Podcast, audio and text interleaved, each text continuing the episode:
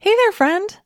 Listen, I want to invite you to join me for an upcoming presentation I'm offering called How to Shift from Willpower to Want Power. If you're tired of feeling like you have the best of intentions with food and weight, only to have it all fall by the wayside by the time your head hits the pillow at night, then this is for you. If you're interested in making permanent weight loss easier and less of a struggle, then this is for you.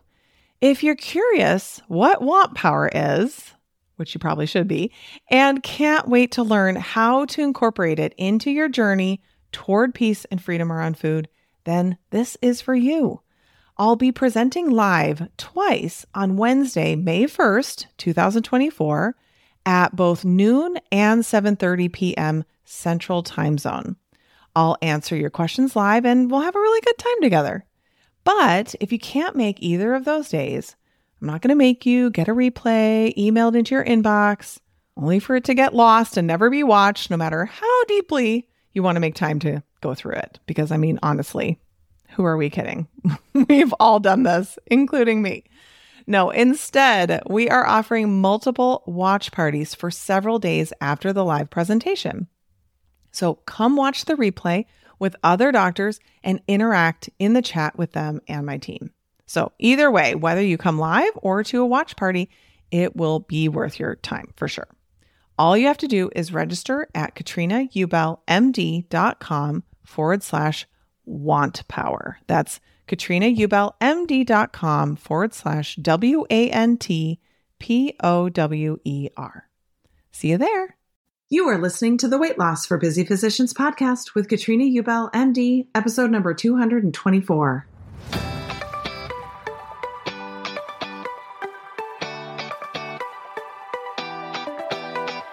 Welcome to the Weight Loss for Busy Physicians podcast. I'm your host, Master Certified Life and Weight Loss Coach Katrina Ubel, MD. This is the podcast where busy doctors like you come to learn how to lose weight for the last time by harnessing the power of your mind.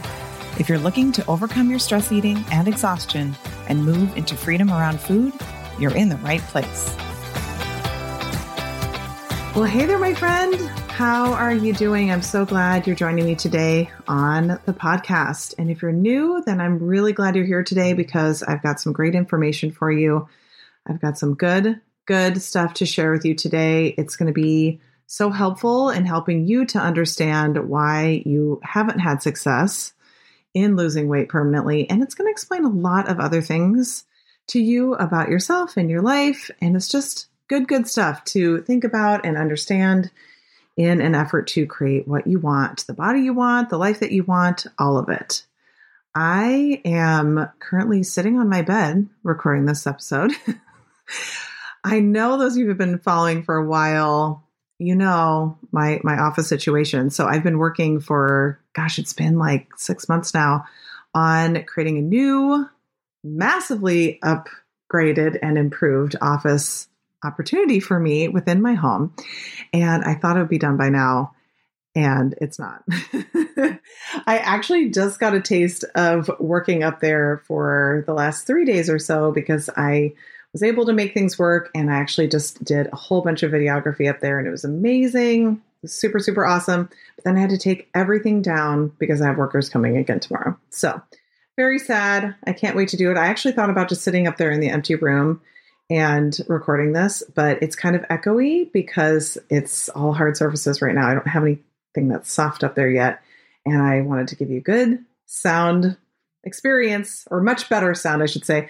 As I was getting ready to, to start recording this, I could hear my kids talking downstairs, and I'm hoping you can't hear them, but it's probably better than the leaf blower you would have heard had I recorded this earlier. So the leaf blower.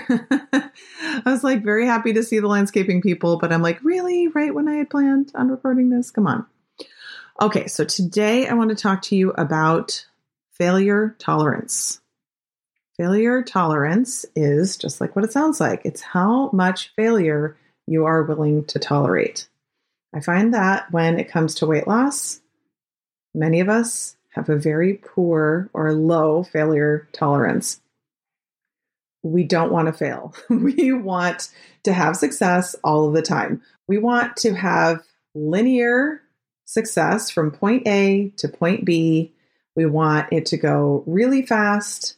We want there to never be a hiccup, or there to be consistently dropping numbers on the scale, even though rationally and logically we know that makes no sense and that it's not how it goes. That's really what we'd like to order up. I mean, if we could have it how we want it, that is what we'd order up for sure.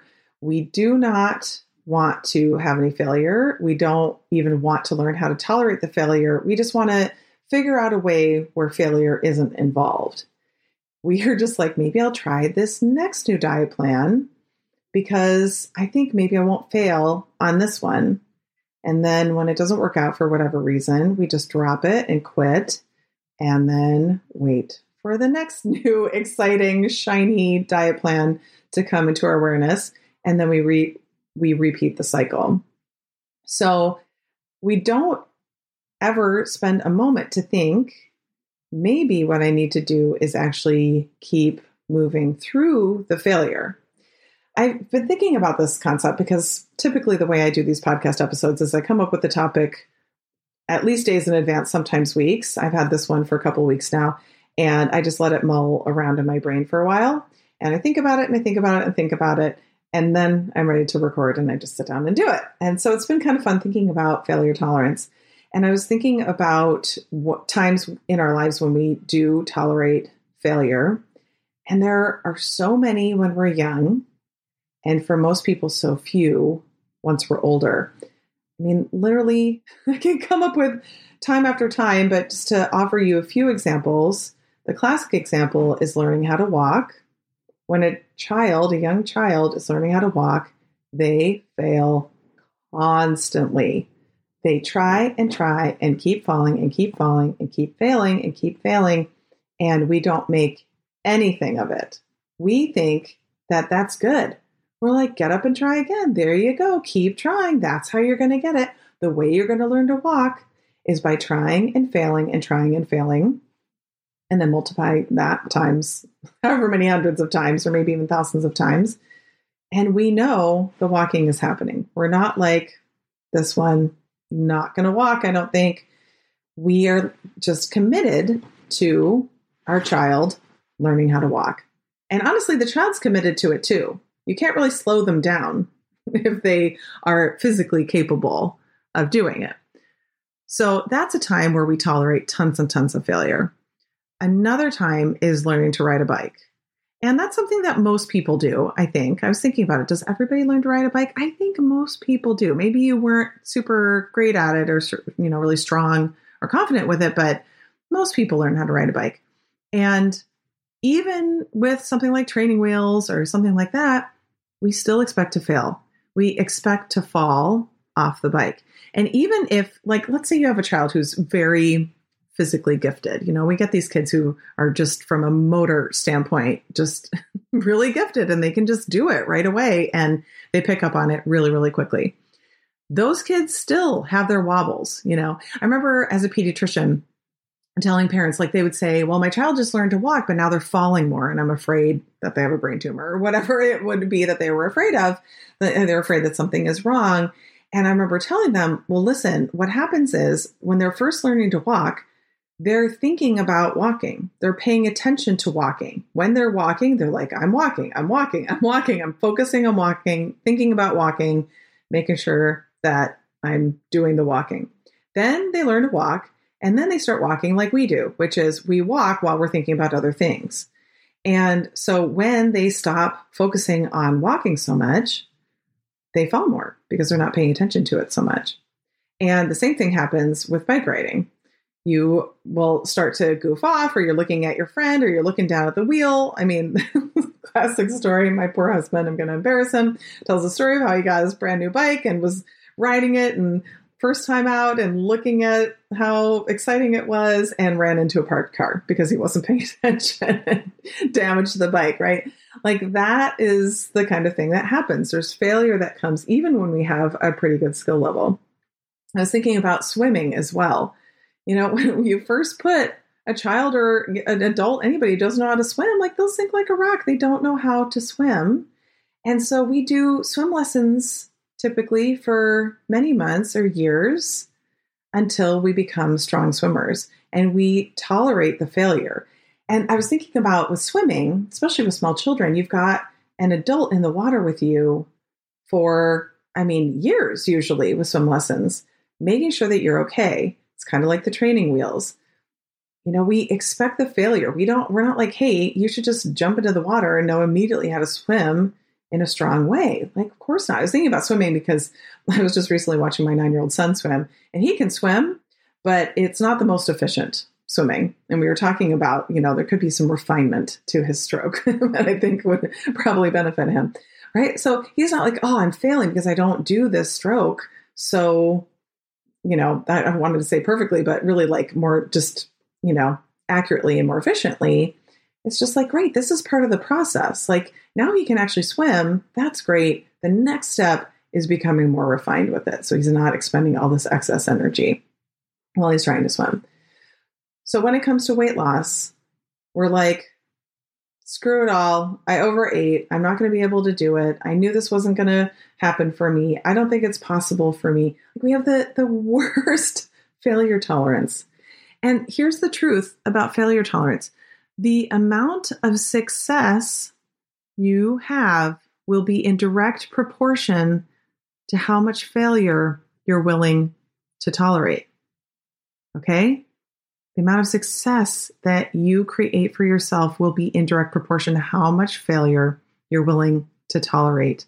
So, what that means is the more failure you're willing to tolerate, the more success you'll have. I am not surprised by this. I see this in my clients who keep coming back, who are confused and keep asking questions, who think they have it figured out. They come up against some new obstacle or something is hard for them all of a sudden again, something they thought they had figured out, and now it's challenging again. They keep coming back and they keep asking for help. They will have the most success, and they do because they're willing to fail and overcome the failure, tolerate that failure, and keep going. Here is what you really need to know. And if you really think about it, it's it's really true. Most failures are only temporary defeat. They're only temporary setbacks. The only way that they're permanent setbacks or permanent defeat is if we just give up. I don't know if this was, I think, I think it was Thomas Edison who was actually quoted as saying, and I'm paraphrasing here, that, that there were definitely other inventors who were more talented than him, who had better ideas than him. But the difference between them and him is that he kept going when he failed and they didn't. And I'm not even going to be able to get it right, like how many iterations of various inventions that he did. I think for the light bulb, it was hundreds and hundreds to get it right. And I know he had other help and, and all of that. But even if you think about it, maybe he got the credit, but like from a team approach, you have several people who are willing to tolerate a lot of failure. And it's that failure tolerance that then creates the success that literally changes the world. In our case, with weight loss, we're looking to change our bodies and our experience around food. We're looking to create that freedom around food and completely changing our whole experience of being around food, our relationship with food, and our relationship with ourselves and our bodies. The way that you create that is by being willing to have it not work and then to keep coming back, keep trying again, and keep asking questions. So I kind of think of coaching, like my Weight Loss for Doctors Only coaching program, as the training wheels or the person in the water, the adult who knows how to swim, who's guiding the person who's learning how to swim. Right? Like we can't do it for you. I cannot move your limbs and make you swim. I cannot make you balance on a bike, but I sure can help you to get there. I can sure make the process less painful than if you had to figure it out all on your own. And of course, there's going to be less failure involved in that as well, right? Like it's a lot easier to have someone teach you how to swim than it is to try to figure out how to swim on your own, knowing nothing or very little about how to swim. So it makes sense to have some help, to have guidance, to have people who can help you to do it. But you still have to be willing to fail, right? With swimming, you still have to be willing to get the water up your nose and to cough and sputter. And that didn't feel good. and sort yourself out and then start again. With a bike, you have to be willing to fall, scrape your knees, scrape your palms, maybe shed a few tears, get frustrated, and get right back on that bike. And that is how we do it. That is what we have to decide to tolerate in order to create the success that we want. What's so interesting is that we expect that discomfort for our kids. We, you know, of course, we can feel some compassion for them and empathy when they hurt themselves or they're having a hard time and not creating what they want to create. But we never are sitting there going like, well, I don't know, this one maybe just can't get it. I mean, maybe that does happen with some kids if they just really don't want to learn to ride a bike and it's very, very dramatic. I mean, I used to advise people that by around age six, you should really, really try to make it happen because then you get bigger, it gets harder to ride a bike, it just becomes scarier, you fall more. And I found that with my kids, none of my kids were really excited about doing it. It's like they wanted, they like the idea of riding a bike. They wanted to know how to ride a bike, but they were scared about going through the process. I completely get that, right? They're like, but I don't want to hurt. I don't want to fall. It seems scary. So it makes sense for you too to be like, but I don't want to have to fail. it feels terrible. I don't want to have to go through that whole process. But what's on the other side is the freedom, right? For a kid riding their bike, it's like freedom to go ride around the block or whatever they want to do with a with their bike. Same thing with swimming, right? It's so nice to be able to swim on your own when you're a kid and maybe even when you're an adult to just get out there in the water and enjoy yourself and not have to, you know, be afraid that something's going to happen. Same thing happens with weight loss. Like, yeah, it's not that exciting when you're first getting going, but think about the freedom on the other end. It's so great. I wish I could just give you a taste of it. To just be able to look at food and be like, yeah, I could eat it, I could not, doesn't really matter. Like it's not constantly on your mind. You're not constantly thinking about what you want to eat, what you did eat, should you have eaten it, what are the consequences of you having eaten it, what does that mean about you as a person. I mean, I was just literally just communicating with a friend, and she was saying how she was thinking about getting back together sometime later this year with people at various events now that things are starting to open up more. And immediately she just went to, oh my gosh, I've got to lose weight before people see me right? Like think about solving for that problem so that no matter what your body looks like, you are in love with yourself and happy to show yourself and be around other people.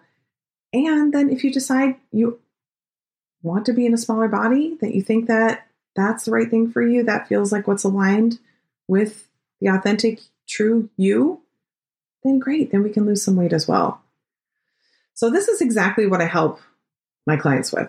We, you know, what I always say is I literally don't care what you weigh, but I want to help you to no longer emotionally eat. I want to help you to no longer rely on food and maybe alcohol to make your life tolerable or make your life better or for that to be the main source of pleasure in your life. There's other ways to have pleasure in your life that you might need to rediscover. Usually that's going to involve some weight loss. And often it's more weight than you ever dreamed was possible because you don't even realize how much food is just dominating your coping mechanisms. When you no longer are doing that, you're able to lose that weight and keep it off. So the weight loss is the result of you doing the personal work when we go into it like the, the the weight loss is what's going to make me feel better we get confused what we need to do is feel better first so we can lose the weight and the way we feel better first is by working on our brains this is exactly what we do in weight loss for doctors only and the cool part about this is as a physician when you learn this work and you really start to understand this apply this to your life get the results that you want for yourself you're then able to share it with the patients that you take care of who also struggle with their weight. I've had so many clients tell me over the years how their patients come to them and ask, Yeah, you know, how I, I understand that it would be better for me to lose weight, to be lighter. How can I do that? What's the best or most effective way? And they themselves don't know the answer. They're like, listen, I struggle too. I don't even really know. When I find out, I'll let you know. And now they're able to offer that to their patients. So it's it's really it's not even just for you, right? We get to be an example of what's possible to our patients and to all the people around us, which is so awesome. All right, I think it might be time to be done. My dog, who's been snuggling, is walking around trying to figure out a way to lay on me, or maybe the computer. So maybe it's time to be done. All right, my friend, have a lovely, lovely rest of your day, and I'll talk to you next time. Take care. Bye bye. Ready to start making progress on your weight loss goals? For lots of free help, go to katrinaubelmd.com and click on free resources.